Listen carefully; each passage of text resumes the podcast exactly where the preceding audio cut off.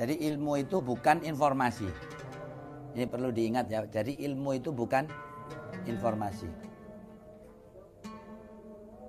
Informasi bisa kita dapatkan dari mana saja, dari buku bisa. Mungkin kalau zaman sekarang dari internet bisa. Atau mungkin dari mana saja. Tetapi itu bukan ilmu. Jadi orang yang mengaji sendiri ya mempelajari sesuatu sendiri dengan caranya sendiri, dengan pemahamannya sendiri, itu bukan ilmu. Tetapi ilmu itu adalah sesuatu yang diturunkan Allah di hati orang-orang yang beriman karena rahmat dan kasih sayangnya. Melalui apa? Melalui jalur sanat keilmuan.